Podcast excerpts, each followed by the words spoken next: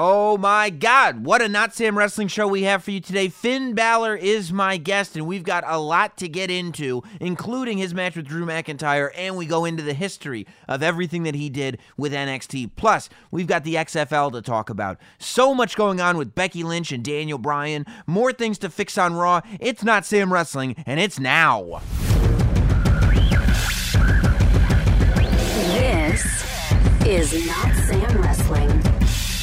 Introducing your host from New York, here is Sam Roberts. I'm in the zone, baby. I'm in the zone. I might have saved the best Not Sam Wrestling show of the year for one of the last Not Sam Wrestling shows of the year. There's only so many left in 2018, and this is going to be one of the best. Welcome to Not Sam Wrestling. We got Finn Balor on the show today. Very, very thrilling. A lot to talk about with him. We got all the XFL teams, all the cities and stadiums. We got Raw, we got SmackDown, we got Rhino. We got so much to get into. It's not Sam Wrestling, and I appreciate all you guys uh, streaming, downloading, doing whatever it is that you're doing to listen to this show on YouTube, on notsam.com. Hopefully you're on Patreon. Oop, that was a little abrupt. At patreon.com slash notsamwrestling, the only spot to get captive audience bonus shows, the only spot to get the entire State of Wrestling segment on video, the only spot to get my pre-shows, whatever you want, it's available. The only spot to get these beautiful Not Sam chalkline jackets at patreon.com slash notsamwrestling. Now, I do want to uh, start by uh, doing a little in memoriam and saying uh, rest in peace to the Dynamite Kid. Now, to be fair, I would probably spend more time on this or jump into the state of wrestling with it, but I just am I'm not the Dynamite Kid expert. There are people out there that are going to be able to do a much better job uh, sort of talking about the memories of the Dynamite Kid. I'm sure Wade Keller is going to do a tremendous do- job talking about the Dynamite Kid. He's a little bit before my time, but of course, you know, I, I popped in right at the end of the British Bulldogs WWE run. But the Dynamite Kid, first of all, I feel like his potential was never quite realized, you know, and that was because of uh, injuries that he had when he was young. But you look at the influence that he had in the world of wrestling, and you talk to guys, whether they're guys like Bret Hart, whether they're guys like uh, Chris Benoit as a performer, whether they're they're guys like the High Flyers of the era. The Dynamite Kid was one of the most innovative superstars of the 80s. And quite frankly, you know, we talk about the idea that the WWE is the land of the giants and guys of a certain size have a tough time in WWE. That still comes up in 2018. I mean, it's really not true anymore. You know, when you look at the landscape, it's really not true. After Shawn Michaels, things really got opened up for guys of various sizes. But before Shawn Michaels, it was a very different world. And the fact that the Dynamite Kid, at his size, at his height, was able to get as far as he did, was able to make the impact that he did, was able to make the impression that he made in a world that was not designed for him. The WWE, at the time that the Dynamite Kid was around, was not designed for the Dynamite Kid to prosper, and he did anyway. And the reason that he did was because he was so good. You know, the, the legacy of the British Bulldogs tag team, I would hope that the British Bulldogs as a team go into the Hall of Fame this year.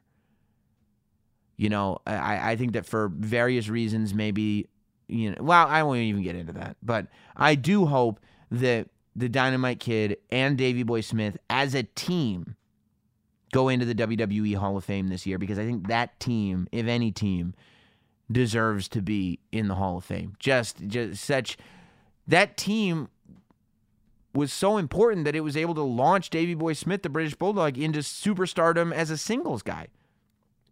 You know, but everybody remembered him as a tag team act. Everybody remembered the British Bulldogs. That's what gave Davey Boy Smith his credibility when he showed up with the braids.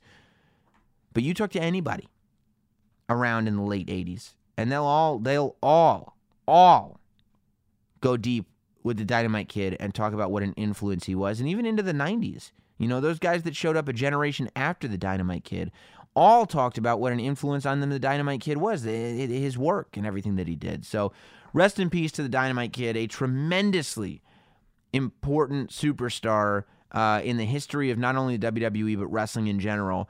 Um, and yeah, yeah, I just think uh, somebody that should be talked about and remembered and thought about a lot. And hopefully, when the Hall of Fame gets to the ceremony gets to the Barclays Center in a few months, uh, there's an acknowledgement of the work that the Dynamite Kid did in the WWE right alongside with Davey Boy Smith. Speaking of guys that have done tremendous work inside of the WWE, Finn Balor, whether he's the demon, whether he's just an extraordinary man, uh, has achieved a lot and to me is only getting better. You know, I, I, I think that there is something about Finn Balor that even when he's not given much, even when we start going like, is it another Baron Corbin Finn Balor match? Is it this? There's something about it that just compels us. There's as as fans, there's something about it that makes us go, yeah, but it's still a Finn Balor match. I want to see what what's going to happen here. Um, you know, I think I think the legacy of Finn Balor in the WWE is not even close to being done. It's still being written, but I think the first chapter has been tremendous so far. We talked to Finn Balor now about uh, everything that he's doing in the WWE currently, and you know the fact that look, this Friday, if you're listening to this when the podcast drops, 24 hours from now, tickets will officially go on sale. December 7th, tickets will officially go on sale for Raw and SmackDown after WrestleMania, the Hall of Fame for 2019, and NXT TakeOver New York, all taking place in the Barclays Center. And that leads us to a few things. Not only does that make me want to talk to Finn Balor about, you know, the Raw and the SmackDown after WrestleMania and where he may end up, but it makes me want to talk to Finn Balor about the the impact that that weekend has had on his career and that his career has had on that weekend. Whether it's uh, takeover before WrestleMania in Dallas, whether it's the NXT live event that happened in in uh, Palo Alto or wherever that was in California, uh, San Jose, all very important stuff and all stuff that I want to talk about with Finn Balor. So let's do it right now on Not Sam Wrestling. It's Finn Balor. The Not Sam Wrestling interview. Well, now we welcome back to Not Sam Wrestling. He's the extraordinary man that can do extraordinary things, ladies and gentlemen. Finn Balor, welcome back, man. What's the haps? I'm good to hear from you, buddy. How are you? I'm good. Now, does this nickname, the uh, the extraordinary man that can do extraordinary things, does this put like a ton of pressure on you before you go out there? You're like, okay, you know, I'm really promising a lot of stuff that is very far from ordinary. Uh, I, I, I, I uh, I, I got to be honest. I wasn't sure I was still being referred to as that. So, uh, I, I, knew that was a thing like about four or five months ago, but uh, obviously, like I don't watch my own uh, stuff on TV, so I don't get to listen to the commentary. So I, I wasn't sure if they're still referring to me as that. But uh, I don't know, man. I've been under pressure my whole life. Another little bit won't be won't do any harm. Yeah, you know what? You're probably right. You seem to work best under pressure anyway, right? Yeah, when the lights are on, man. Red light district. so you just got back from Mexico. Yeah, we were uh, we were in Mexico on I think uh, Saturday night, and then pretty much like straight after the show, we flew to Texas, and then from there we flew to somewhere else in Texas, and we were in Texas last night, and then after the show we drove like four hours to somewhere else in Texas. so we're, somewhere, we're somewhere in Texas now for uh, for Raw tonight. when at, at this point, does it even like register with you that you're in another country? I guess in, in the moment you probably notice that the fans are speaking a different language, but other than that, it seems like you're in and out so fast that you're just moving. Uh, it, when we get to the different countries, you can tell just like from the you know airports feel different, hotels feel different, and stuff like that. But um, but like when I'm in the states, honestly, man, it's been a blur. Like uh, I thought I was in Dallas last night, and I was like, oh, this is Dallas, right? And he's not, it's Houston. I'm like, oh no. or it might have been flipped around. I'm not actually sure which one. have you gotten one of those moments yet where you've uh, thanked the audience or whatever, or done one of your promos where you go like, "And we love you, Dallas," and they're like, "It's Houston. What is he talking about?" Thankfully, not yet. I, yeah, I guess, uh, but I guess you would know like beforehand if you know you're going to be given a live microphone. You're like, okay, let me check the Oh, yeah, no, I'm- geography. I'm, I'm gonna I'm gonna double check everything. That's amazing. Well, listen, um, the the tickets for WrestleMania weekend. Of course, WrestleMania has already gone on sale, which is I would imagine unbelievable, right? You spend so much time in NXT, um, trying to get to the main roster and and thinking about what it's going to be like, and having these amazing takeover moments, all with the goal to have moments at WrestleMania and shows like that. Now that you're you're part of the main roster and have been for a couple of years, is it amazing how quickly you go from I thought we just did WrestleMania to it's time to promote the fact that WrestleMania is on sale again and that NXT Takeover and Hall of Fame and Raw and SmackDown are on sale for the next one? Yeah, uh, all that stuff goes on sale Friday. But yeah, it's uh, it's pretty wild. But you know, we we release these tickets so far in advance because obviously they're hot tickets. But uh, there's a lot of there's a lot of work to be done before then. You know, we still got TLC, we still got uh, Royal Rumble is a huge one. So like, I, I try not to like uh, overlook uh, what's kind of in the immediate uh, future uh, and try and like live as much in the present. Obviously, like WrestleMania is gonna roll around and we're gonna be like, oh man, is this WrestleMania again? But like. Uh, I try not to think too far ahead, like in in that sense, and I just make sure I get to WrestleMania, and that's you know I got to get through tonight first. So uh, that's kind of my approach to everything. But yeah, like talking about going from like takeovers, like I remember being in uh, in Dallas for a takeover, and uh, like that seemed like you know the biggest show of you know what was going to be, you know I was ever going to be involved in, and then just to see how things have grown so fast. Uh, with kind of moving to the main rosters, uh, it's been a pretty wild ride, man. Well, I I mean, I was thinking about you know the fact that Takeover is going on sale again, and that and that I'm talking to you about it. But what I started thinking about was even before Takeover, you were on one of my favorite NXT live shows that I saw was the live show that they did WrestleMania weekend in San Jose, I think. Yeah, Yeah, yeah. the- that was kind of like the precursor for what like takeovers were to become because uh, that was kind of like our first large venue, like out of state, what we call like out of Florida state uh, loops, and uh, that was wild, man. I remember like, I remember a lot of like the the kind of the newer guys that were in NXT that like hadn't been around the business too much or hadn't been uh, you know out on the indies that much, and that show was announced. They're like, man, are, are we gonna be able to fill this? Is this gonna be like, uh, what's this show gonna be like? I like I remember I'm getting goosebumps now thinking about it because I remember telling them like, man, this is WrestleMania weekend. Every wrestle, wrestling fan in the world is to be there. They're to be want to be involved in this show, and uh, this is going to be one of like the wildest crowds we've ever wrestled in front of. And like that prediction was right because like that night was like definitely a very very special night for me. I got to work against you know uh, Pac Neville, uh, you know one of the people who I think is one of the best in the world. And uh, you know, we just tore the house down that night. My parents were in the front row, my brother, my uncle. Uh, it, w- it was a wild night, man. And that was kind of, I think, the night that like NXT like really arrived. You know? Yeah, I would agree because that was one of those things where it was like I don't know, five thousand seats maybe, and it was this conversation of I can't believe NXT thinks that they're going to do five thousand seats. We've never seen anything like this. like it's so funny to think about now that that really was. Even like fans were talking about it. Like, whoa, are people are people going to go? But then you go. That was the night that like Hideo hit the the GTS for the first time. That was the Sasha Banks Charlotte match was the first time that people were like, "Oh my God, women can main event a show," and then you and Neville show up and and steal the show with the main event. It was it was it was kind of the first I feel like takeover vibe show where every match was just building and building and building on it and and you were right. I mean, the fans were going absolutely wild from start to finish. I've had pretty much goosebumps since we started talking about this like wave and wave.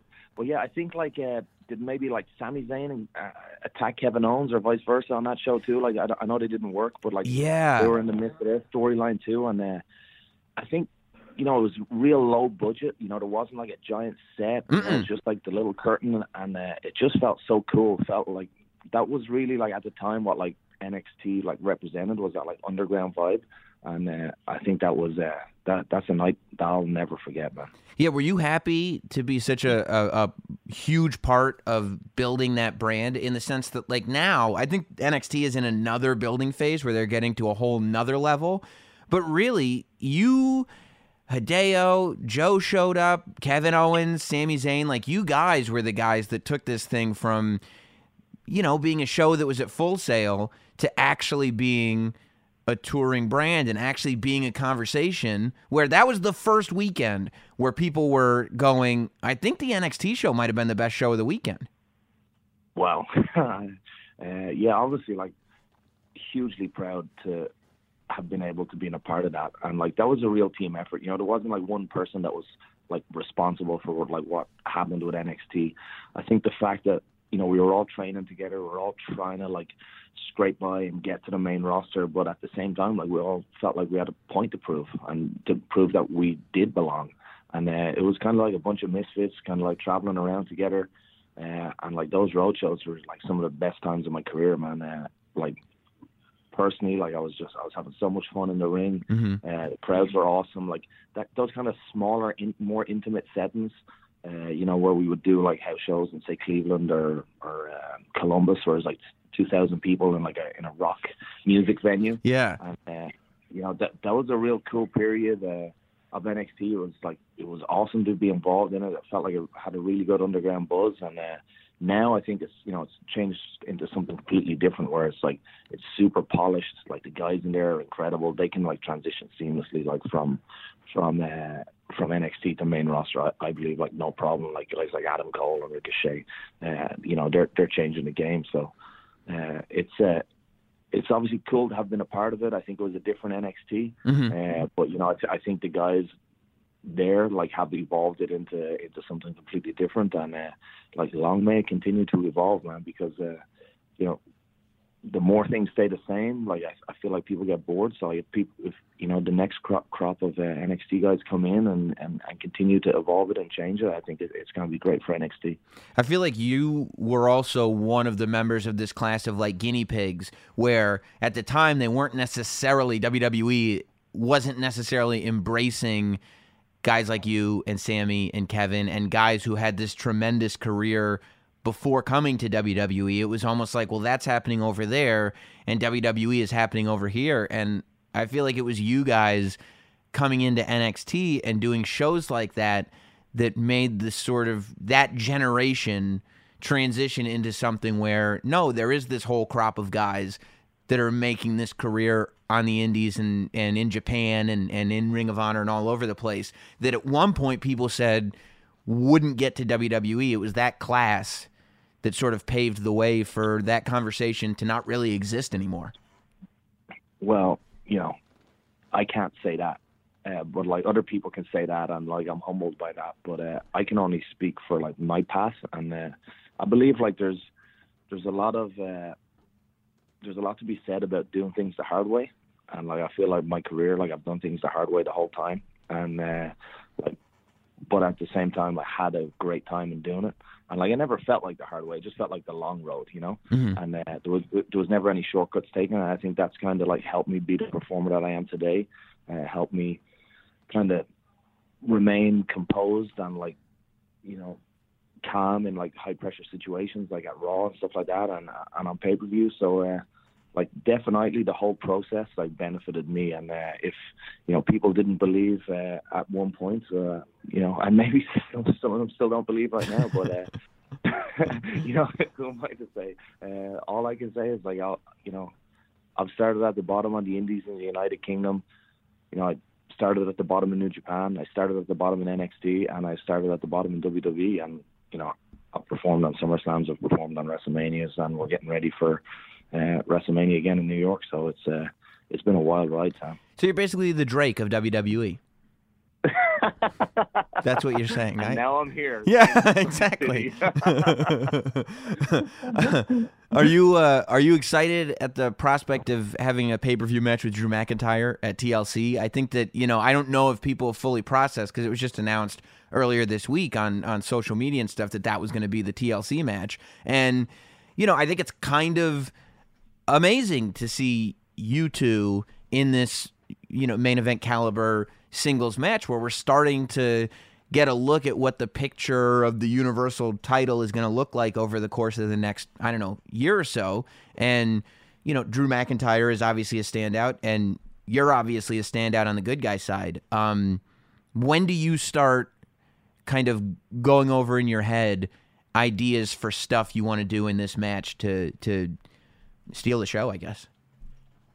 Uh, you know, the idea is never to steal the show. It's just to go out there and, and have a good time. Uh, I think I'm still trying to process the fact that I've got a match with Drew McIntyre at TLC because I was like you guys found out on social media. So, you're just scrolling like, through Instagram and you're like, ah, oh. my verified tweets real quick. It's like WWE. Finn versus uh, Drew. Like, oh man, but uh, yeah, it's crazy because like we kind of come from the same general area of planet Earth, and we've kind of had like very similar uh, like career paths, but we've never like had a, a singles match like on TV. So uh, you know, we never really crossed paths on the Indies, like kind of in the same place at the same time, but never like worked out there. And uh, this is kind of the first time that we're we're getting to step in the ring against each other, and uh, and you know, I'm sure he's a lot of stuff he wants to prove to me. I have a lot of stuff I want to prove to him, and and really, I've got a lot of stuff I want to prove to everyone that's watching. Yeah. So uh, yeah, uh, I'm looking forward to it. It's it's good to be in the mix. It's good to be like kind of in that spot, and uh, you know, I definitely don't take it for granted. So like TLC, I'm I'm gonna pull out all the stops.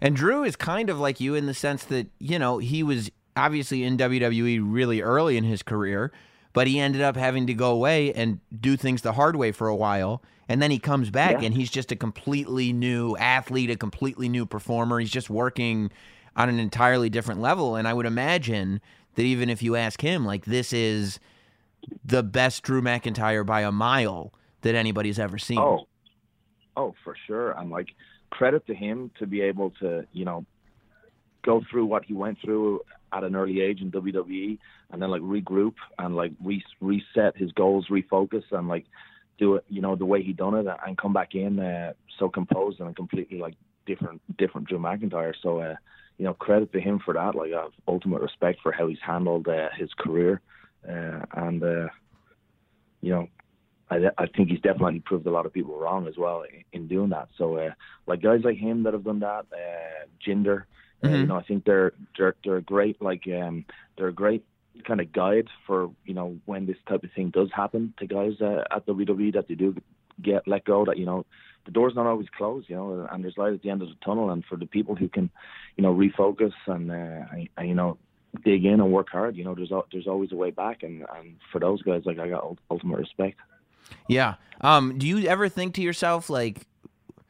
What would have happened if you had been plucked out of the New Japan dojo or whatever it was, like plucked out early and ended up in WWE before you were actually ready? Because I'm sure, like, when we're young, we all think that we're ready for success right out of the gate. You know, I mean, I, I, yeah. I, was I was ready to host a morning show when I was 21, and it wasn't until I was 35 that I realized what a failure, a miserable failure that would yeah. have been.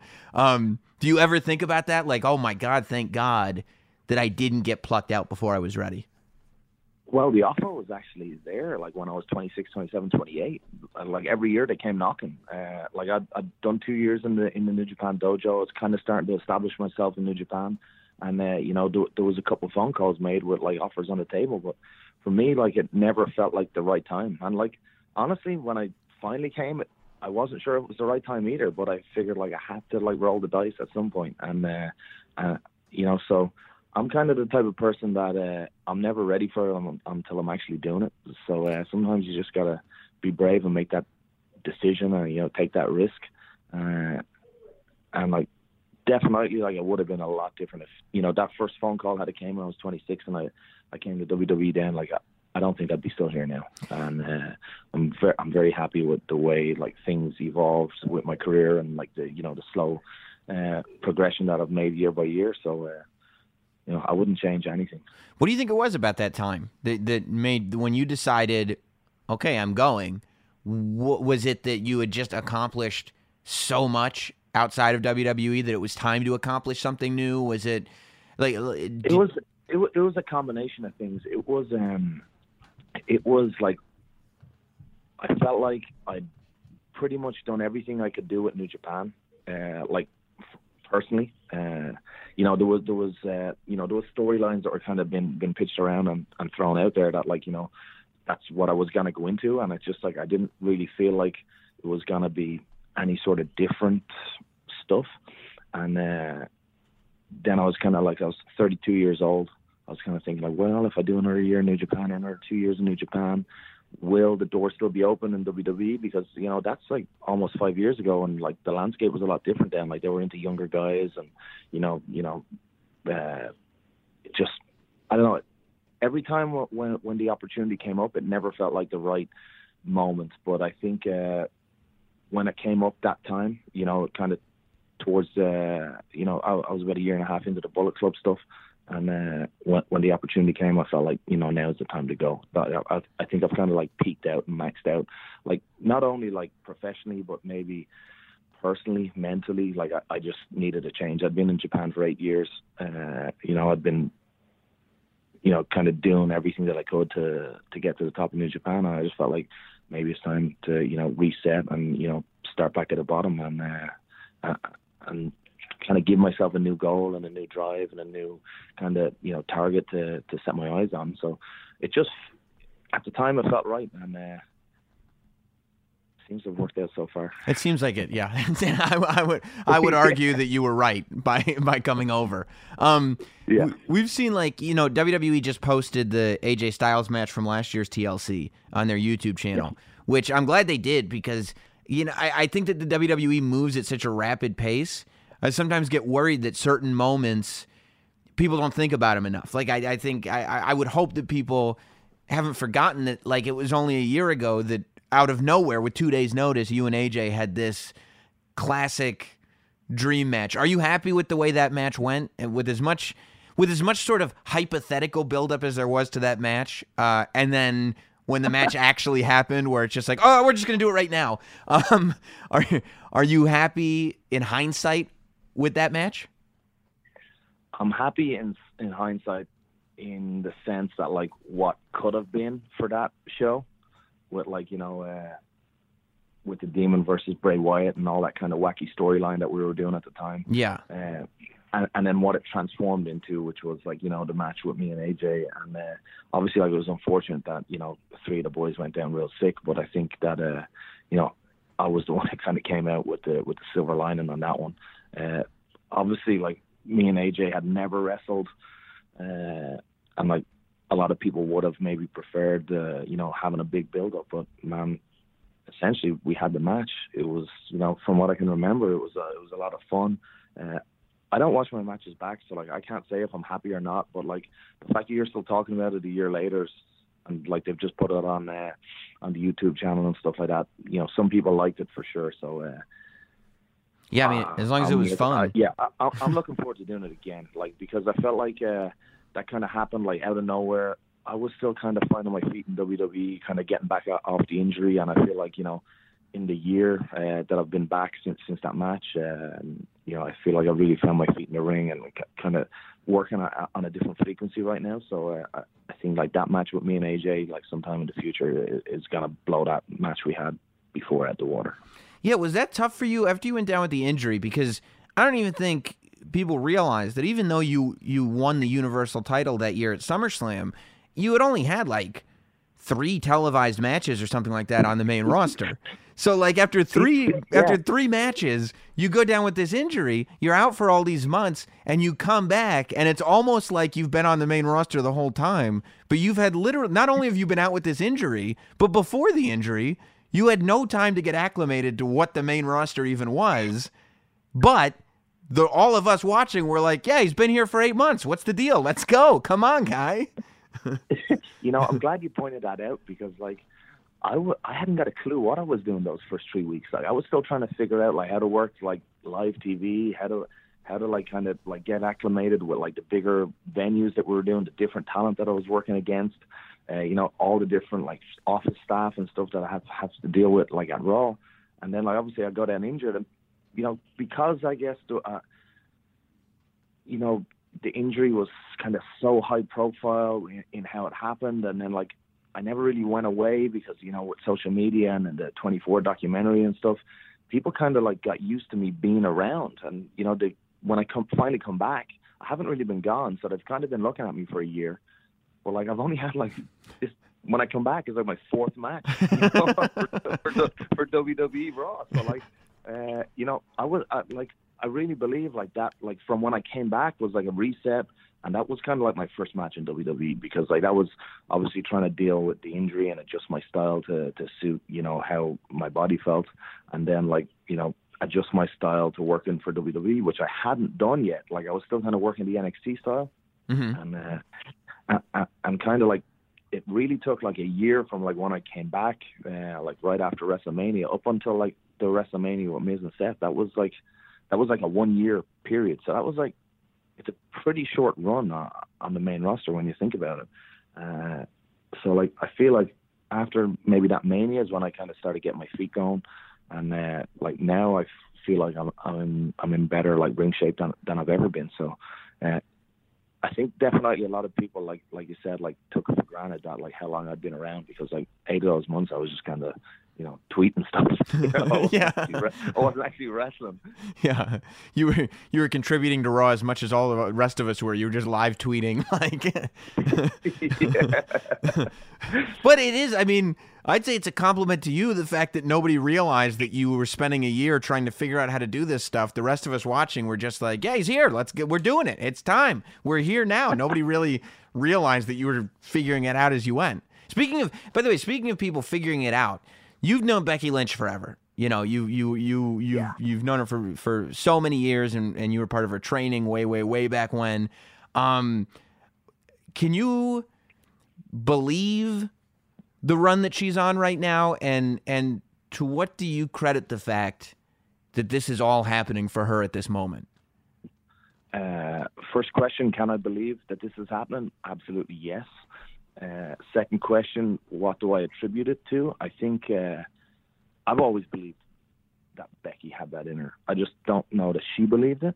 And I think like maybe in the last couple of months she she started to kind of like get that like self confidence that you know that, er- that every, I think everyone believed in her except except herself. And uh, finally she got that self confidence and uh, and like she's been rocking. And man, I think it's uh, it's uh, it's unbelievable to watch, and I think it's only going to get bigger, man, because uh, she is on fire right now, and it's it's incredible to see. And like she's been around almost as long as me, man. She's doing this like 15, 16 years or something. So she's uh, she knows exactly what she's doing in the ring. She's comfortable.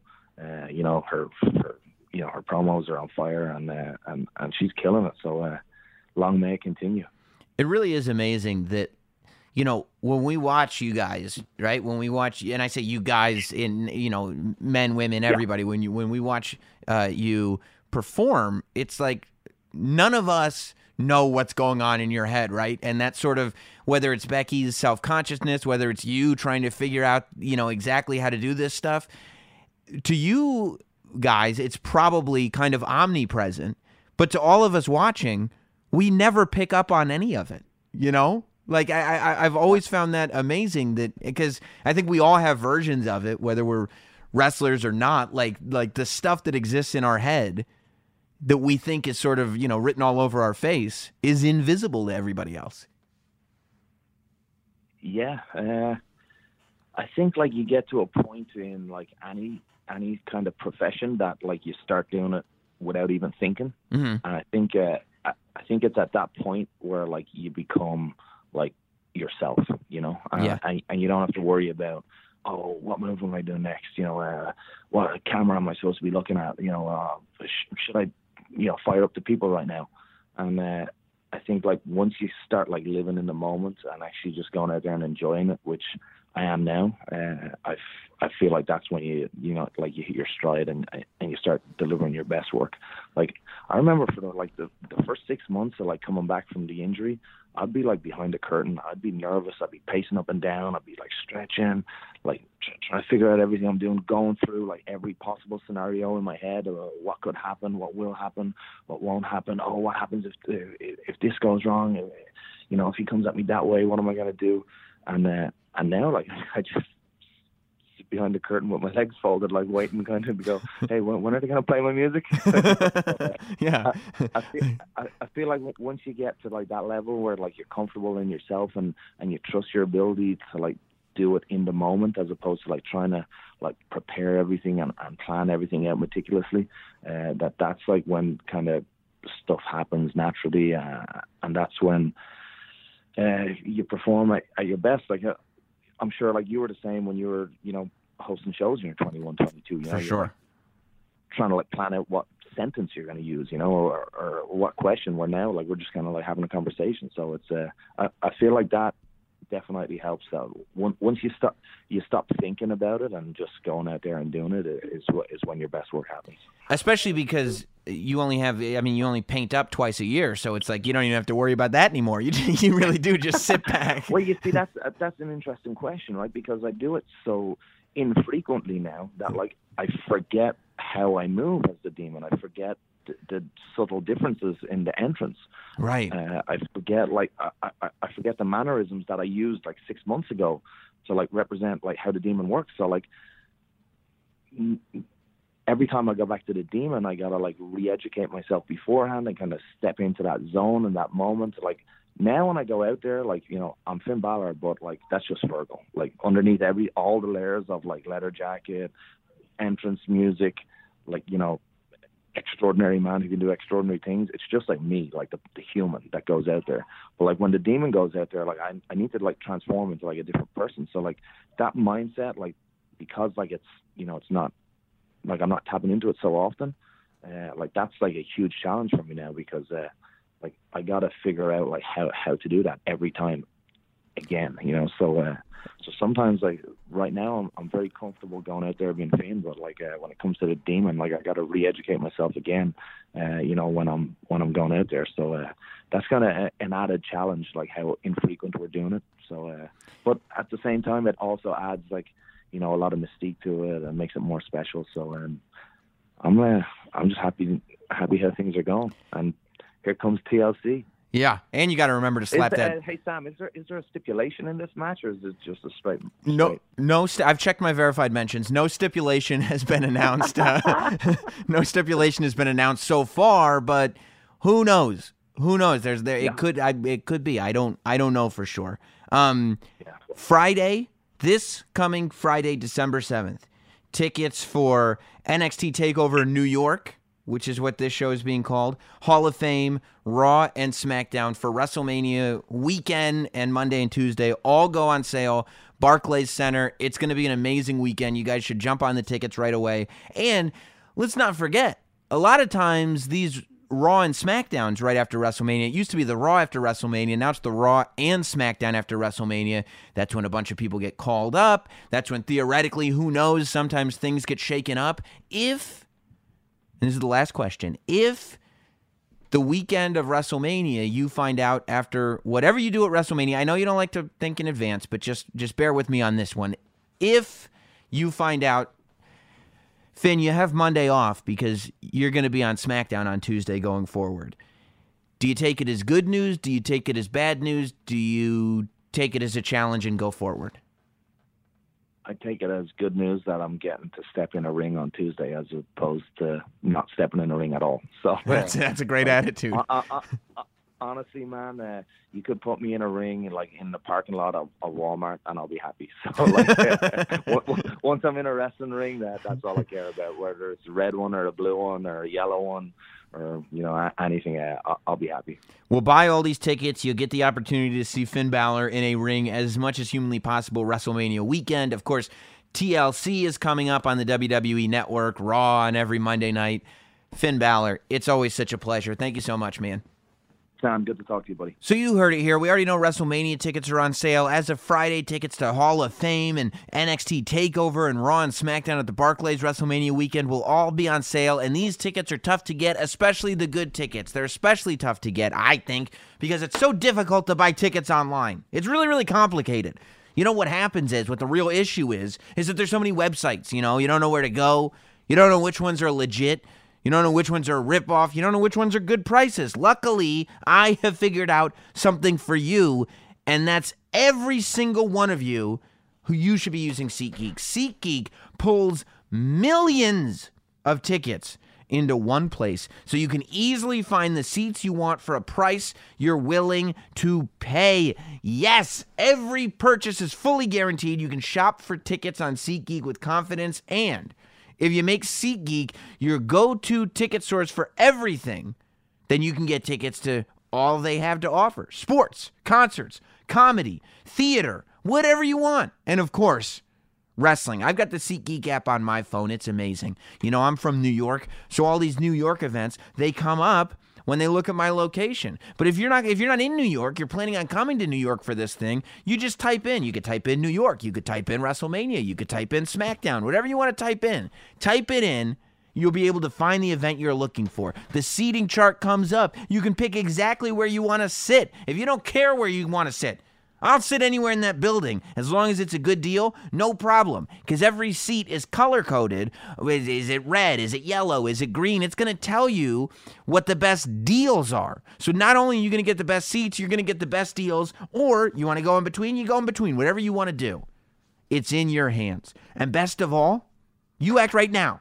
And you guys, the listeners of Not Sam Wrestling, are going to get $10 off your first SeatGeek purchase. That's right. First time you use SeatGeek, it's 10 bucks off, and I'll say you're welcome for that. All you have to do is download the SeatGeek app and then enter promo code SAM today. That's promo code SAM, S A M, for $10 off your first SeatGeek purchase.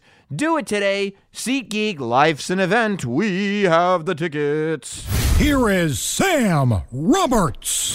Here he is. I love that interview with Finn Balor, man. That was such a fun conversation to have with that guy. And it's just the note that he left is on. First of all, I always like the takeaways from this from these interviews. You know, people forget that people who work in the wrestling business, whether it's wrestlers, whether it's broadcasters, even people who just, you know, follow wrestling for decades and decades. Like it, it, there's just so many little life lessons to learn from these guys and so many little things to pick up on. And with Finn Balor, I thought number one, the thing that really stuck with me was the conversation about figuring out when you get really good at something. And it goes back to Malcolm Gladwell's conversation about 10,000 hours. The way you become great at something is to do it for 10,000 hours. Really, it goes back to what Becky Lynch said that hard work beats talent any day of the week. And that's true. Some people are born with natural gifts but there's not that many of them. And even those people that are, how do you use those gifts, right? The real way, like Finn Balor was surely born with natural gifts to be a great wrestler. But you heard him. We didn't even know that it took him a year. It took him from WrestleMania 33 to WrestleMania 34, he said, to feel comfortable in the ring. What did he get in that time? Probably he finished off his 10,000 hours. You know, I can't count the exact hours, but you know, it's not an exact science. It's somewhere around 10,000 hours. But what I'm saying is, he got he he put in the time that he needed to put in to get great at this thing. And that's what he's talking about about getting to the spot where you can do what you do in your sleep. You know, where you can just pick up where you are, do whatever it is that you do and not have to think about it just go for it and and and worry more about uh, just having a good time doing what you love and not oh my god am i doing this right I, i'm not sure you know and I, I think that that's something that that anything that any of us have a passion for the fact that we have a passion for it means that we want to be great right if you have a passion for something you want to be great at it and it's true. The only way to be great at it is just to do it and do it and do it and doing it well. And that's what Finn Balor is doing. Uh, also, just listening to him, you know, when I brought up the question about SmackDown, listening to him talk about uh, wrestling and the fact that, yeah, he'd be happy if he were on SmackDown because every Tuesday he'd get to wrestle. As long as there's a ring for him, whether it's in a, uh, an arena, a stadium, or a Walmart parking lot, he's going to be happy. And I believe it when he says it. He's just a guy that loves to wrestle and he loves wrestling. And that's why I love talking to him. I mean, even look, the conversations that we've had offline. This isn't a guy who just like when I tell you Finn Balor loves wrestling, trust me, okay? Finn Balor lives for this stuff. He loves wrestling. And I that's why I love talking to guys like that about this. Um so yeah, great interview and I appreciate Finn Balor's time. You know, speaking of 10,000 hours, that's probably what makes me such a good wrestling figure collector is that I've spent my life collecting, right?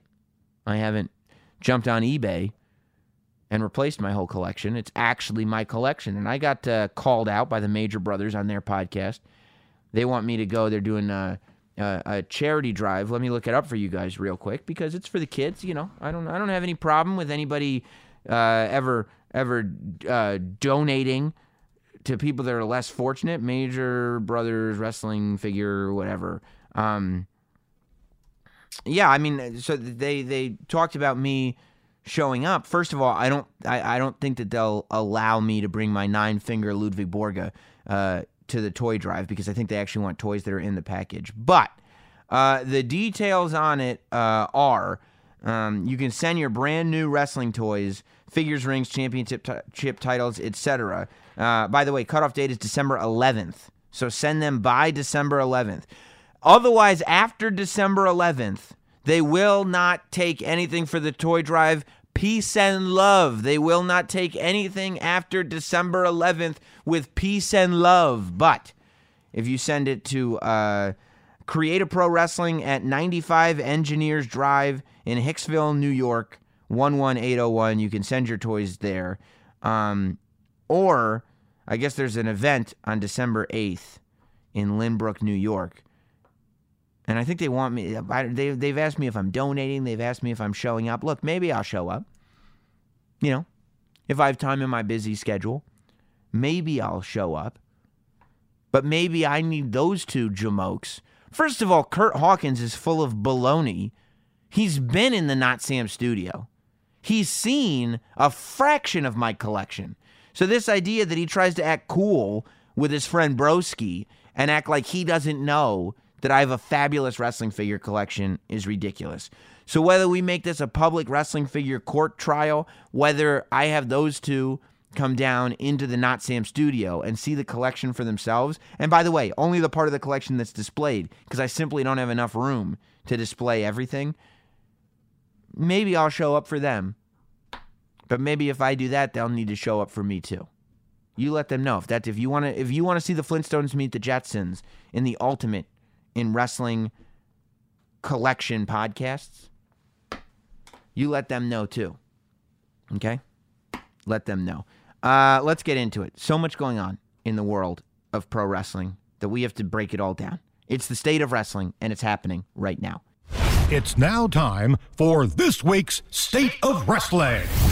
All right, let's rock. State of wrestling time here uh, Not Sam Wrestling once again. Of course, the only place you can see video of the entire State of Wrestling segment is at patreon.com slash not sam wrestling. All the not sam shows that are uh, indie darling and above get this video every single week. It's a part of the access that you get exclusively over there on patreon. Uh, i did upload to the youtube channel for free a small section of last week's state of wrestling segment the debate between myself and Katie Linendoll over Charlotte and Becky Lynch. And we'll get into Becky Lynch here on State of Wrestling this week for sure because just something I observed about what was going on with Becky Lynch this week on SmackDown. Uh, but we'll talk about her. We'll get there. She's not my number five story of the week. And you know what we do on State of Wrestling? We count down my, according to me, Sam Roberts, the last professional broadcaster, what the top five stories in the world of professional wrestling were and are this week. And we start with number five. And technically, you could argue that this isn't a wrestling story, but this is a WWE company story for sure. And anything that affects WWE as a company affects the wrestling industry as we know it in 2018. So the XFL leads off this week's state of wrestling. And honestly, you know, I think that there is room for the XFL here on Not Sam Wrestling. As a matter of fact, come February 2020, we're not even going to cover wrestling anymore. It's just going to be football. I'm just kidding. I wouldn't even begin to know how to cover football. Okay, this is what I say uh, as we talk about the XFL. I don't know anything about uh, football. You know, they're talking about point returns and two point conceptions and whatever. I don't know anything about football. Okay. I sit there with Pat McAfee. I look at all these people. We do the NXT shows. I look at all these people. They go, Oh, Pat, you were such a great punter. I go, Pat, what does that mean? You caught the ball? He goes, No, Sam. And he pats me on the head and he goes, Let's just stick to talking about this wrestling, okay? I said, Pat, that's where I'm a Viking. Pat McAfee is as close to football as I'll ever get. And I feel bad for him because I feel like if you have played in the NFL, there should be some kind of reverence for you, right? The only people that make it to the NFL are the best of the best of the best. Pat McAfee is one of the greatest football players of all time in the world because he played in the NFL. There's thousands of football players that don't play in the NFL. Everybody that plays in the NFL on some level, one of the best to ever throw the pigskin around, as I've heard some people say. But me, I don't know anything about this NFL stuff. Apparently, he played in Indianapolis under the name Peyton Manning. That's all I know for sure. So I don't know anything about football. But what I do know is I watched the first season of the XFL about 20 years ago, literally 20 years ago. I say that without hyperbole. I taped on VHS every single game. So I have all the XFL games, full, complete commercials, everything on VHS tapes somewhere buried in my parents' house. It's one of the few things left that I have on VHS from my tape trading days, not available on the WWE network. It's a bunch of Japanese death matches and every XFL game. That I still have in my VHS library, and that I'm glad to still have in my VHS library. But I'm still interested to see what this XFL can do. Now, they announced that it will officially start the week the weekend after the Super Bowl. So, whatever it is, 6 days removed from the Super Bowl, the XFL will kick off in 1 year in 2020. So, February of 2020, we're approaching this year's Super Bowl, technically takes place in 2019. Next year, the Super Bowl will take place in February of 2020. Six days removed from the Super Bowl, the XFL will kick off its first football thing. And it'll be very, very thrilling. I'm going to watch. I support the WWE. I'm excited about the whole thing. Um, I watched the press conference, and of course, the, first and foremost, they announced uh, the locations for the teams, not the team names. I really hope the New York, New Jersey Hitmen come back, but not the team names. But they announced the cities and they announced the stadiums. So we have, and it's interesting. I was what I was paying attention to was uh, the venues that they're playing in because I know more about buildings from following wrestling than I do about football.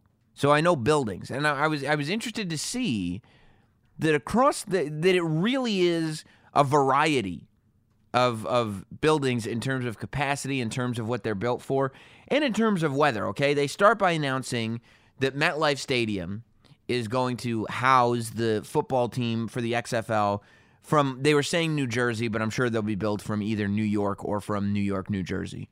But to play in MetLife Stadium from February until theoretically the end of April, beginning of May, something like that, I would imagine, is that's quite an undertaking. You know, WrestleMania is going to be there April 7th.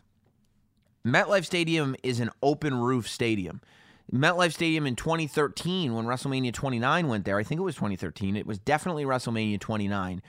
They developed a ring with heaters inside the posts. They had a whole system under the ring and and it, it allowed the ring to be heated. They had to build an entire uh, special canopy set that would make it so that if it snowed or rain or anything, it wouldn't hit the ring. It would just hit all of us in the audience.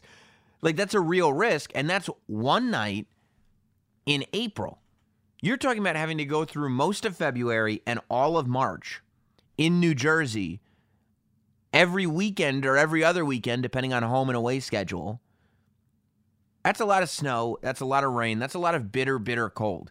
You know, I don't. I I I, I don't know if football. And I'm not saying like I don't know. I'm saying I really don't know if football is enough to make people want to sit in a stadium that's outdoors in New Jersey in February and March. That seems tough to me, especially since the capacity there it says is 82,500.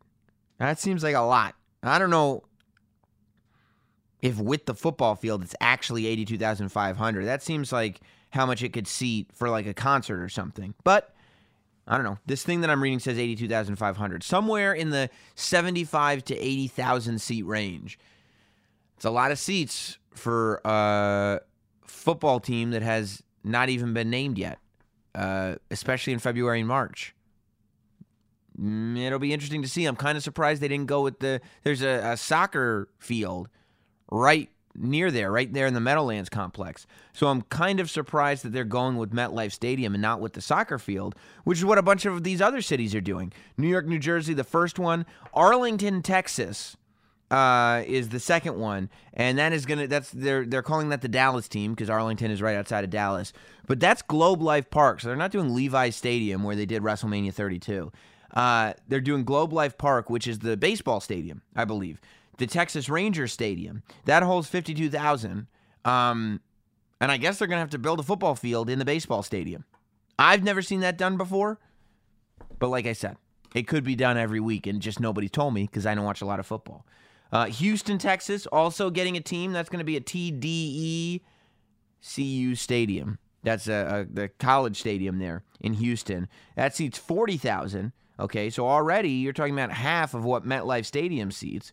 I would imagine, based on the uh, capacities of these stadiums that they're playing in, that there's a pretty good chance that the championship game is going to be in MetLife, just because it's by far the biggest place that they're playing in.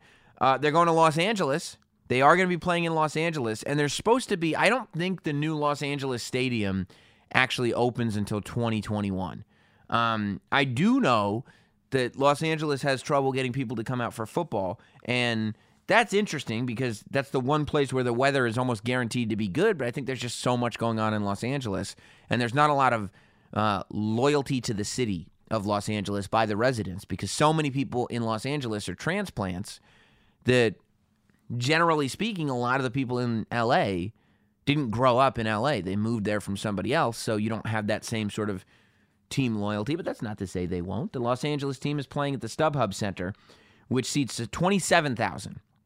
That seems way more realistic in the range of where I would think the XFL sweet swat, sweet swat, swat, swat would be.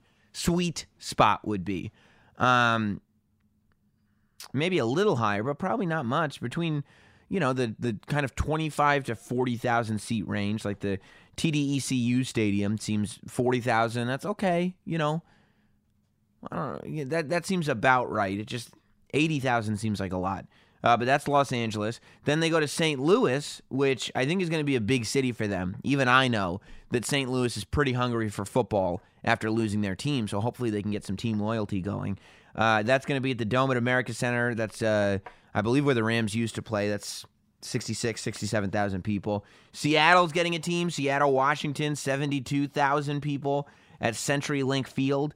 Uh, they're getting a team in Tampa at the Raymond James Stadium. That's 65,000 or so people. And then Washington, D.C. at Audi Field. That's another outdoor venue. And that's 20,000 seats. That seems pretty small, but again, XFL is a bit of a startup. Um, the weather seems like it's going to be a big deal in Washington, D.C. and New York, New Jersey. So we'll see how that works out. But something that I thought was interesting about the press conference was how they were talking about the game. Now, we still haven't gotten into specifics about exactly how this is going to be differentiated from the NFL and exactly how they're going to change the rules. You know, the world that we're living in right now is very different than the world that we were living in when the XFL first came out. The world we were living in when the XFL first came out was edgy, edgy, edgy. All content they were they were pushing everything. It wasn't just a WWE thing. The Attitude Era was not something that existed solely within the WWE. The Attitude Era permeated mainstream culture. So everything was edgy, edgy, edgy. Everything was raunchy. Everything had questionable language, you know?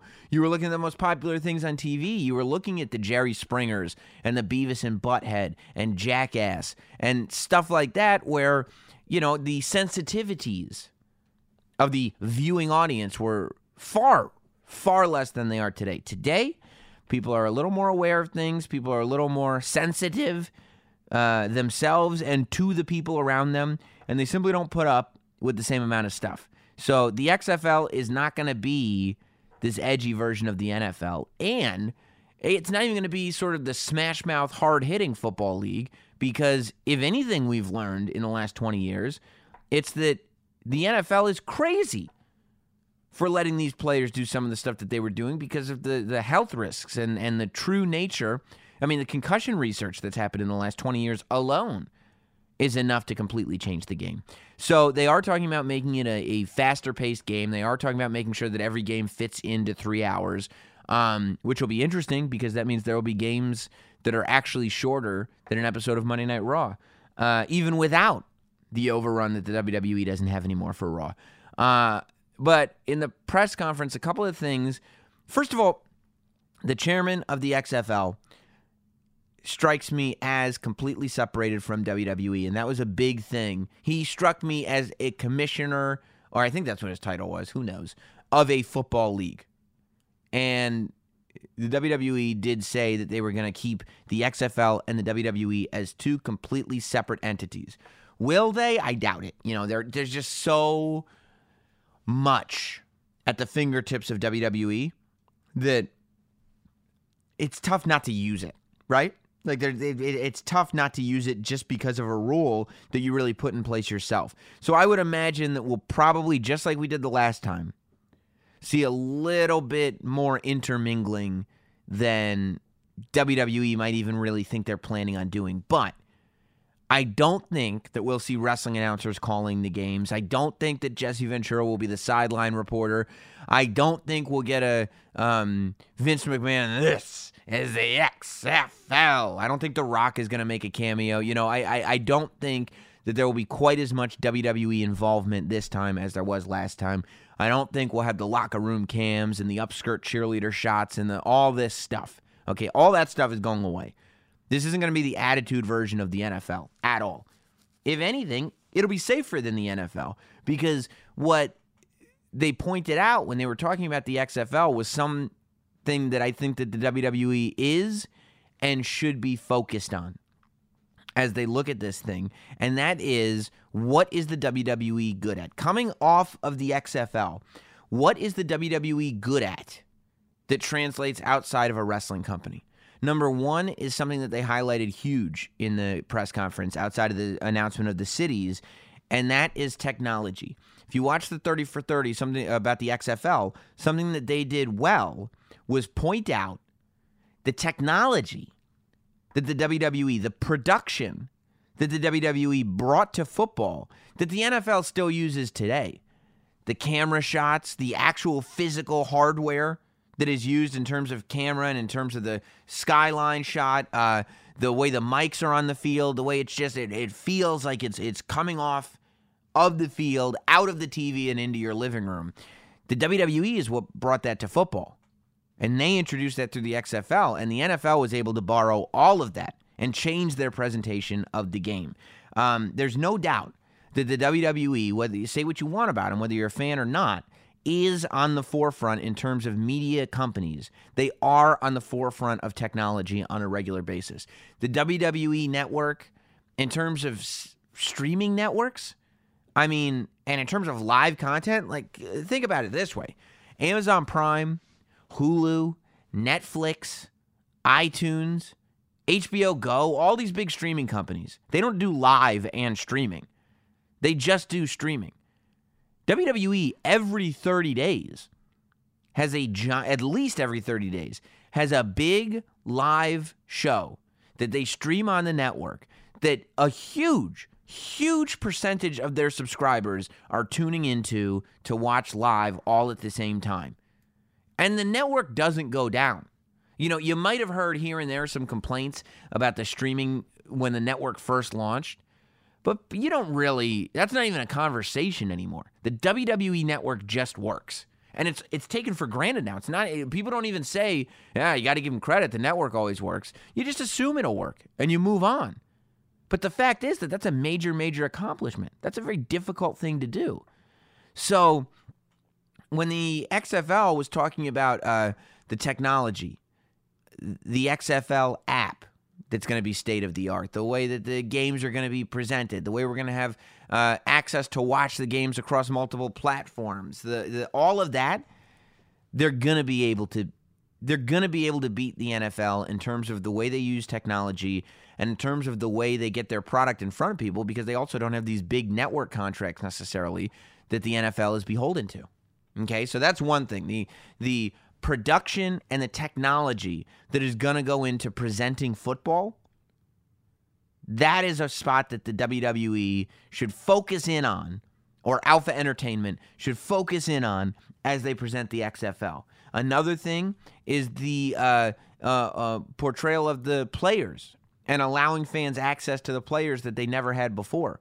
When you look at professional athletics, WWE superstars are far more fan accessible and relatable and attainable than any other athletes on the planet. You know, the amount of whether it's autograph signings, whether it's social media, whether it's uh, uh, me- ac- media, media interviews that they're doing, like you really get to know a WWE superstar. And that's by design. That's something that the WWE creates on purpose. And I think that that's something they're going to try to do with the XFL is make household names out of these guys by giving fans tremendous access to them, which I think uh, is important. But I think a big part that they talked about was uh, the safety and the drug testing. I mean, let's be honest. You say what you want about WWE, but in terms of concussion research and action, they're light years ahead of the NFL. In terms of drug testing, they're ahead of I, I think most professional sports organizations. It's the, it's the those are two things that the WWE takes tremendously seriously. Is their wellness policy and the concussion issue. I mean, how many giant superstars in the middle of storylines have been taken out of action because of concussion issues or because of wellness policy violations? There's no real exceptions. I don't think, unless I'm wrong. There's no real exceptions to those rules. And that's something that the, the WWE obviously holds extremely, extremely dear.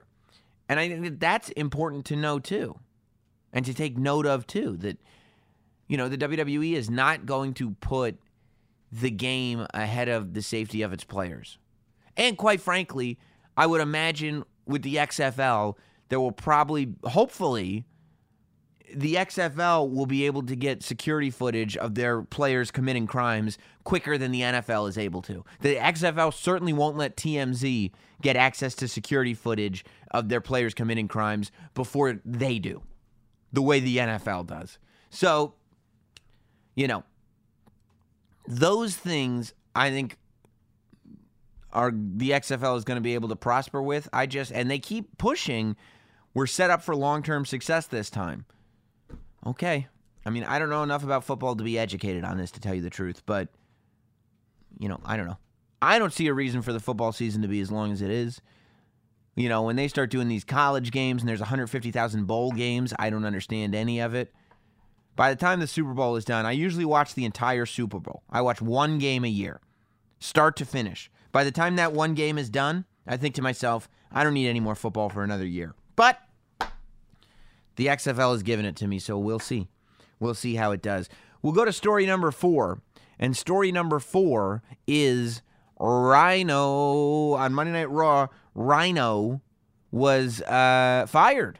You know, there was a, a match, impromptu match between Heath Slater and Rhino, and Rhino lost, and uh, he was fired from WWE. Apparently, after the show went to commercial break, he did grab the mic and he thanked the audience for everything. Uh, and I think the prevailing thought is that this is real life. It's not just fantasy.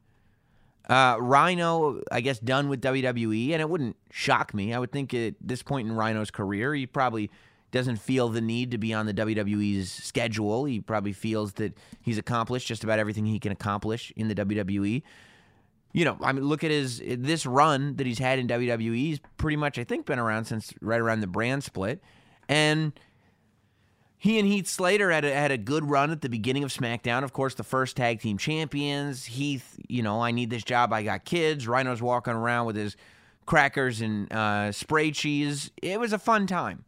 But what I want everybody to do, I want all you uh, not Samsonites to do, is turn on your WWE network and go back to early 2000s ECW.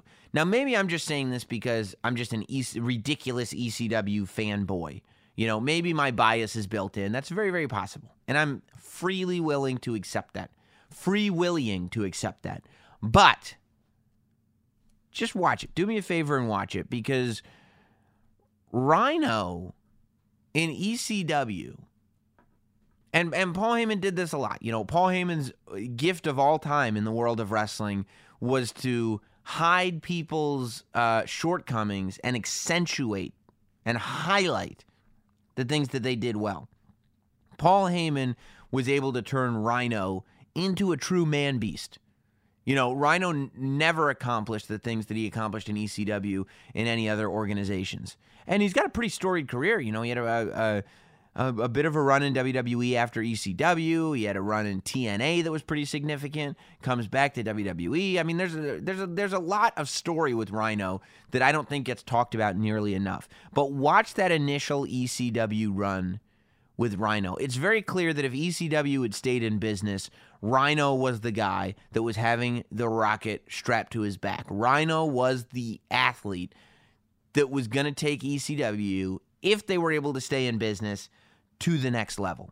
Uh, I don't know that that potential that Rhino had was ever fully tapped. Um, I don't.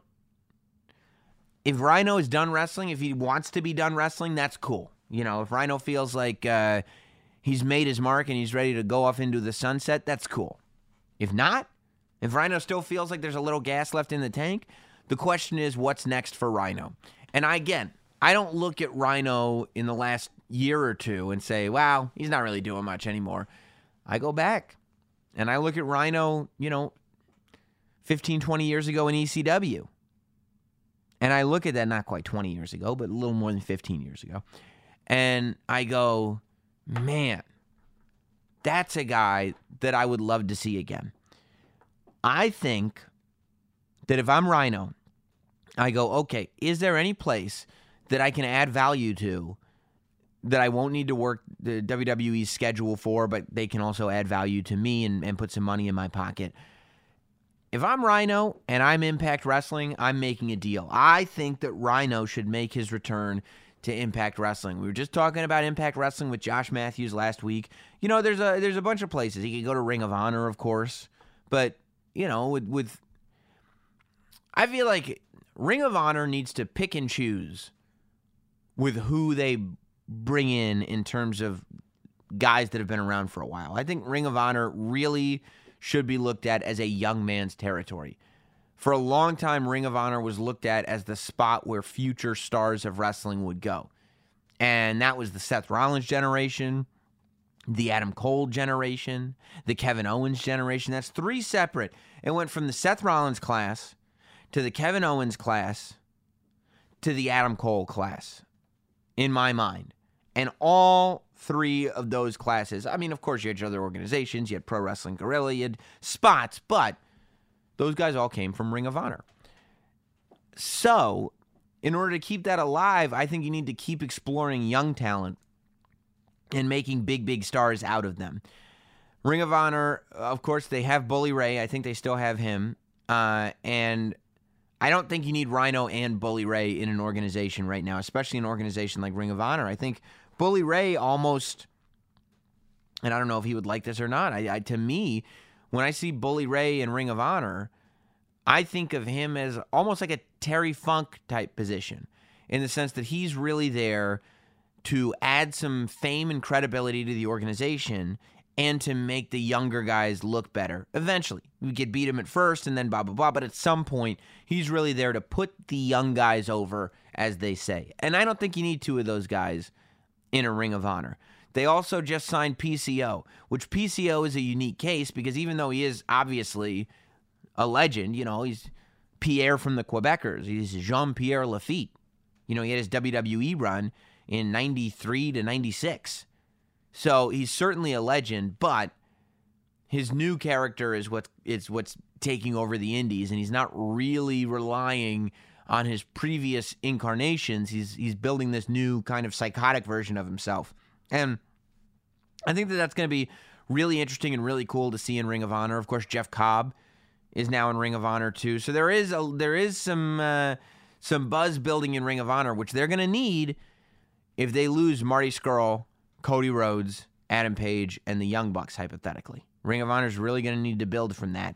And in order to replace those guys, I don't think they need more guys like Rhino. I think they need more guys like Jeff Cobb. So, what does Rhino do? I think Rhino belongs in Impact Wrestling right now. You know, you've you've got a set of TV every month or so. So he can come in, he can do that. I think that he's got to come in like a beast, just taking everybody out. I think you can build to a Johnny Impact versus Rhino match, whether it's on pay per view or whether it's just a TV thing. I don't know. But I do think that Rhino may have a main event run in him left in TNA. I mean, in Impact. If not, I still think that right there in the mid card, he can be pretty well utilized. If I'm Impact Wrestling, I'm looking towards Rhino right now. And if I'm Rhino, I'm looking towards Impact Wrestling right now. I think that's the move that is going to benefit both parties the most. And I think it'd be cool to see. I think there, there's plenty for Rhino to do in Impact Wrestling right now, especially since they're in a moment where they're rebuilding. But I think that it would be Impact Wrestling responsibility to bring in Rhino from the the final days of ECW and not Rhino from the current days of WWE. If they can remind people of that Rhino, I think they'll be in in pretty good shape. Pretty pretty pretty good. Let's go to story number three. And story number three is actually a, sh- a spin off of story number four, and that's uh, Raw in general. So, I redid Raw on the podcast last week on the State of Wrestling segment with Katie Linendoll. Nothing that I said happened. I think I said that you should split up Drew McIntyre and Dolph Ziggler. That happened, but it happened in reverse. I said that Drew McIntyre should be a good guy, and he's a bad guy. Um, you know, I guess we could start with Dolph Ziggler and Drew McIntyre. You know, when I did the interview with Finn Balor, I did the interview on Monday. So it was right before Raw taped. And I was like, you know, it's really interesting. Then I was looking at them. I was like, yeah, Drew McIntyre's never been pinned. I think you could build something really cool between Finn Balor and Drew McIntyre. I'm glad that Dolph Ziggler and Drew McIntyre aren't together anymore. But maybe they are. You know, maybe this is just something where Dolph Ziggler is going to surprise everybody at the pay per view and still be on Drew McIntyre's side. Because otherwise, I don't know why you rush that like that.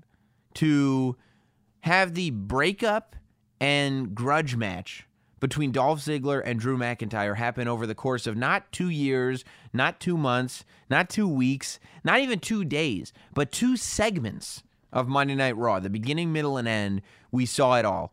Dolph Ziggler turns heel, and we get the first pin on Drew McIntyre since returning to the main roster, and it's not done by Finn Balor. You know, the story coming off of Raw as far as Drew McIntyre goes is not only did he turn his back on Dolph Ziggler, but then he got pinned by Dolph Ziggler, which gets me excited for Finn Balor versus Drew McIntyre, right? No, it gets you excited about a potential rematch between Dolph Ziggler and Drew McIntyre. You know, the stories are getting totally confused. So that's why the only reason, the only way that works for me is if this is a farce, is if it was a hoax the whole time, and Dolph Ziggler is going to go back on Drew McIntyre's side, which I still think would be a mistake. Um, I think there's a couple of simple things that need to happen on Raw. Uh, the the women's uh, open debate questionnaire portion of the show, I didn't understand at all. I didn't understand it at all because even though the questions were obviously scripted, it didn't really seem to lead anywhere. Um, even a tease between a Sasha Banks Bayley breakup doesn't really do anything for any of us because there's so much start and stop with that thing and you know, I don't. Nobody really believes that it, it's gonna happen, and if it does happen, nobody be, believes that it's permanent because we've been teased with it so many times. But to have Alexa Bliss stop the bad guys from interrupting the segment, and then to have Alexa Bliss impressed when Sasha Banks and Bayley won, it doesn't make any sense to me because we're led to believe that Alexa Bliss did make the bad guys come out and attack Bayley and Sasha Banks last week. And we're basically confirmed that Alexa Bliss absolutely had the bad guys come out and jump Sasha Banks and Bayley when they had their match to find out who was going to join the Survivor Series team. So why now all of a sudden does she not want them to be attacked and is actually impressed when they win a tag match? It made no sense to me. I think the only way to get out of this is, you know, Bayley and Sasha. I think you know you, the the I, I think Alicia. I, I still like Alicia Fox a lot, but I think that just because of the way, you know, I don't, I don't think it has anything to do with them as performers, but the way we've been taught to look at Mickie James and Dana Brooke is kind of bottom of the card for women on Raw. And I think that fans desperately want a reason to cheer for Sasha Banks and Bayley. Fans desperately want a reason to believe in Sasha Banks and Bayley. I think fans want a reason to remember the NXT TakeOver match in Brooklyn between Sasha and Bayley, one of the best women's matches of all time in WWE, quite frankly. You've got to do the turn. And at this point, you know, I mean, I, I still, my preference would be to turn Sasha. And because I, I just think that Sasha is a great heel and has not had the opportunity to exercise that in the WWE in the on the main roster in all these years. She was a great heel in NXT. Sasha's ratchet. No, she's not. Do we remember this? Bueller? Bueller? Go back on the network and watch. People loved it. Sasha Banks coming out at TakeOver in the Escalade. Like, this is Sasha Banks, a real character, the legit boss, dripping with ego. That's the Sasha Banks I want to see. Now, it would still be interesting to have Bayley turn on Sasha Banks, but I think realistically and for long term, You've got to have Sasha Banks turn on Bayley and give these two a match on pay per view where they've got 25 minutes to either bring down the house or, you know, or we're we're done. And not to say we should get rid of them, but okay, you can go back to being a tag team or whatever. But give these women a chance, and by that I mean not just give them time to have a great match, but time to build a great story. People don't want to see them as a tag team. People want to see them fight each other. There is no women's tag title happening anytime soon, unless I get informed of otherwise. And if there is, that title's going to have to go between brands because there's not enough women on one brand to have a tag title. If you have a tag title and it's brand specific, half the women on Raw are going to have titles. It'd be like the Attitude Era. There's going to be a European title and a light heavyweight title and a hardcore title and a Aces High title and, a, and a, every title imaginable. Can't have it. So, you know, I, I think we should be less concentrating on building tag teams in the women's division if there's not going to be tag titles and concentrate more on, on giving fans what they want, which is Sasha Banks versus Bayley. I also, you know, I liked, I actually liked Dean Ambrose's entrance on Raw. I like the coat. I like Dean Ambrose as Bane. You know, I like Bane Ambrose. Well, Seth Rollins. I like it. What I don't like is that Dean isn't being that much of a lunatic. He's kind of being a coward, you know? He's insulting people's hometown and he's running away from Seth. If I'm watching this show, I'm led to believe that in a one on one encounter, there is no doubt in my mind that Dean Ambrose is going to end up being Dracula's elevator. You know what I mean, baby? He's going down for the count. Ha ha ha. In the words of the great Vito Carlucci. Look, I want to believe that Seth Rollins should be afraid of Dean Ambrose going into this thing. That's what makes Seth Rollins a good guy. Give me a reason. Number one, give me a reason that on that the night that Roman Reigns announced he was battling leukemia Give me a reason why Ambrose decided that was the night to turn on Seth and explain to me why he's the lunatic fringe. And when you do, show me why Seth Rollins is so afraid of Dean Ambrose.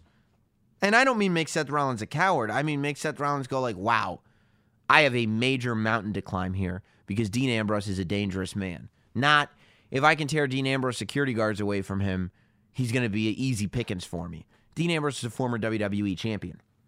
He's the lunatic fringe. Let's remind people of that. You know what I mean?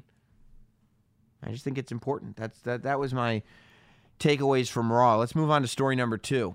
Both story number two and story number one are from SmackDown and are from two of the most noteworthy performers in WWE right now. Story number two brings us to Becky Lynch. Of course, we're talking about Becky Lynch. Uh, we talked about her at the beginning of the segment. Um, her tickets for her meet and greet that are going down at the Royal Rumble in Phoenix, which, by the way, I may have a little announcement about Phoenix next week. Uh, meet and greet Becky Lynch tickets went on sale and apparently sold out in 90 minutes. All no other meet and greet sold out that quickly. Apparently, Becky Grinch, Becky Lynch meet and greet. How Becky Grinch stole Christmas. Becky Lynch meet and greet tickets sold out in just 90 seconds. That's how popular she is right now. I stand by everything I said with Linendoll in that debate. I mean, Becky Lynch is in a position that no woman and almost no talent in WWE history has been in right now. Uh, this is a really, really incredible time for Becky Lynch. But I get scared. And the reason that I get scared is because I've watched SmackDown very, very closely the last two weeks. And I think the build to this TLC triple threat women's ladder match has, again, just like the Becky Lynch Ronda match, I think as of today, what are we looking at at TLC? We're looking at Finn Balor versus Drew McIntyre. We're looking at Bobby Lashley versus Elias. We're looking at WWE Championship Daniel Bryan versus AJ Styles. We're looking at TLC Women's Ladder match for the championship Becky Lynch versus Charlotte versus Asuka. As of right now, as of today, when I record this and when I talk to you, the Triple Threat Women's Championship match, TLC match, is definitely the best built match going into this pay per view. Again. And of course, Nia Jax versus Ronda as well. The triple, the SmackDown Women's Title TLC Triple Threat Women's match is the best built up match so far. Two fabulous, actually, I guess technically three fabulous segments on SmackDown. The opening this week, the opening last week, and of course that Battle Royal. So, why do I why am I afraid for Becky? You know, I think Charlotte is looking like a million bucks. I don't think Charlotte has any worry about uh, becoming the next John Cena or the next Roman Reigns just because people still appreciate her. She's just so so good. You know, I love Asuka. I think that uh, her, her her comments should be brief as they were on SmackDown, maybe even a little bit more brief. Uh, but you know, I, I, I like that we're we're starting to see the mean streak again in Asuka. Remember in NXT when Asuka didn't quite turn heel, but kind of was doing some heelish stuff to make sure that she won? I don't mind that. I like remind being reminded that Asuka is around to hurt people and is very very dangerous. Uh, and I thought we got a little bit about a little bit of that on SmackDown this week. But the reason that I worry for Becky Lynch is because of three words. Shut your mouth. Two weeks in a row, Becky Lynch has been told to shut her mouth on SmackDown by Charlotte. And two weeks in a row, Becky Lynch's mouth has gone shut. When we look at this Becky Lynch character, okay, Conor McGregor is a phenomenon in the UFC we should not be looking at Becky Lynch as a female Stone Cold Steve Austin because we're living in a different world. Becky Lynch is not Stone Cold. The WWE is closer to having a Conor McGregor type of performer on their hands with Becky Lynch than they ever have been with anyone else. But when he's promoting a fight, if somebody tells Conor to shut his mouth, he does the opposite. There's no way he's shutting his mouth. Becky Lynch should not be getting one upped verbally by anyone ever. I think that the WWE is maybe putting a couple of breaks on Becky Lynch so that Charlotte gets a little bit more time to shine because I worry that the WWE is still looking at Charlotte versus Ronda Rousey as the match that they want at WrestleMania. When in reality, the match that the fans want and the match that has the most potential to be a true main event for WrestleMania and not just a symbolic main event for WrestleMania, and this is no offense to anybody involved. But it's just the way the stories have been told and the way the fans have reacted. Becky Lynch versus Ronda Rousey in a singles match is that match. You know, I don't think that Becky Lynch should be shutting her mouth for Charlotte. I think that Becky Lynch should be running her mouth at all times because she's got the ability to. I don't think Becky Lynch should ever shut her mouth. Just keep talking about how great you are, about how you're the champ, about how you've beaten Charlotte multiple times. Charlotte, I may have gotten my face broken, but I beat you twice. I beat you on multiple continents, Charlotte. Who's this guy? That's the Becky Lynch I want to see. You know, I just, and I'm very sensitive to the Becky Lynch thing because clearly she's still as over as she has been. She's selling out meet and greets in 90 seconds. The man t shirts are selling. People are cheering for her. She's amazing. I'm not even, she, she hasn't missed a step at all. But what I am saying is that I get worried when I start to see what looks like a bit of protection being thrown Charlotte's way and Becky not quite being able to get the one up. And it's little things. When Becky Lynch walked out on Charlotte uh, on SmackDown, she should have brought the mic with her. She should have brought the mic and on her way out going, you know, when when when Charlotte said to Paige, "Oh, you're just going to let your champ leave? You're not going to make your champ come back?" When she was looking at Paige, as if it was up to Paige to tell the champ when she could or could not be in the ring. Becky Lynch should not have just had her back to Charlotte. Becky Lynch should have been on the mic, walking out, going, Nobody tells the champ where to be, nobody tells the champ when to be. The point of being the champ is that the champ shows up when the champ wants to and where the champ wants to. Wherever the champ is, that's the place to be. Go full on Damone from Fast Times. Okay? Hey, Debbie, isn't this great? You know why it's great? Because the champ has decided it was great. And when the champ decides it's over, that's when it's over. And that's the vibe that I want to get from Becky at all times. And I don't want to see that in her face. I don't want to see that in her eyes. I want to see this woman use her words because Becky Lynch is better at using her words naturally with no script than anybody else. I've interviewed everybody, and I'm telling you, I wish I could do this podcast with Becky Lynch every week. She's that good. She's funny. She's great off the cuff. She knows her character. She's confident. Just let her nail everybody. Don't be stone cold where you're stunning everybody. Be Conor McGregor where you're psychologically beating everybody and you're not touching them until you get paid. That's who Becky Lynch should be. And that's what I want to see more of. I don't want Charlotte Charlotte controlled that segment on SmackDown. I love Charlotte. Charlotte is an incredible performer. I can't believe we are living in an era where Charlotte and Becky Lynch, this version of Charlotte and this version of Becky Lynch, are sharing a ring on the same brand at the same time on a regular basis. We, as wrestling fans, are not worthy of having two performers like Becky Lynch and Charlotte in the same division at the same time. It's incredible. But the potential that you've got with Becky Lynch in this moment is like nothing I've ever seen before. Charlotte is good enough to talk her way and get her way and fight her way out of anything. You're never going to have trouble with Charlotte. But Becky Lynch is caught the wave.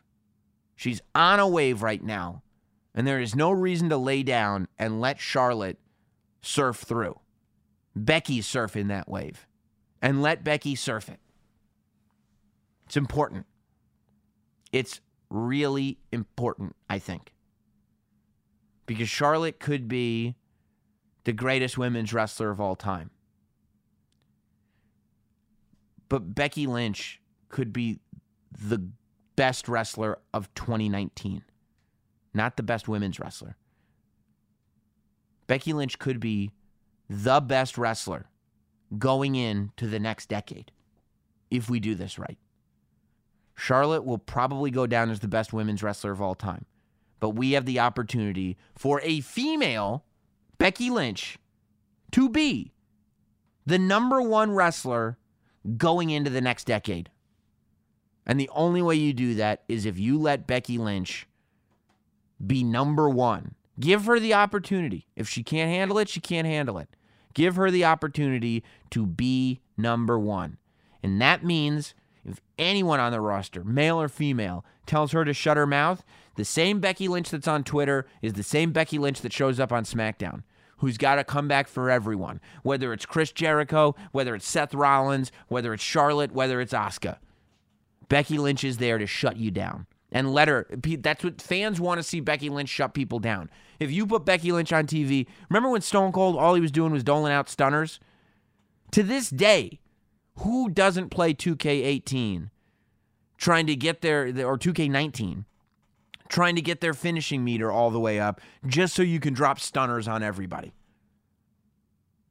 Becky Lynch verbally shutting people down is the answer to that. It's like the stunner. You know, let it happen. Let it happen.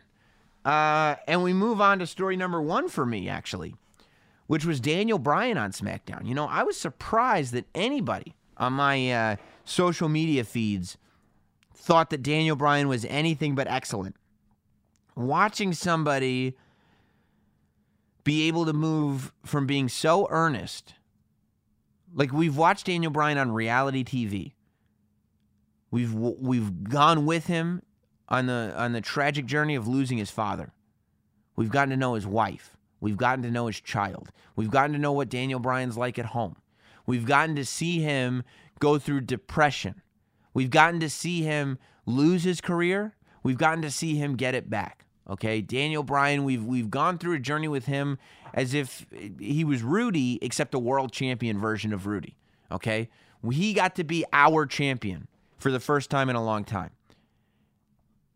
And Daniel Bryan is so good that he's able to bring us to a place where we feel like it's truthful and we feel like it's understandable, but we're booing him because he's a bad guy. Okay?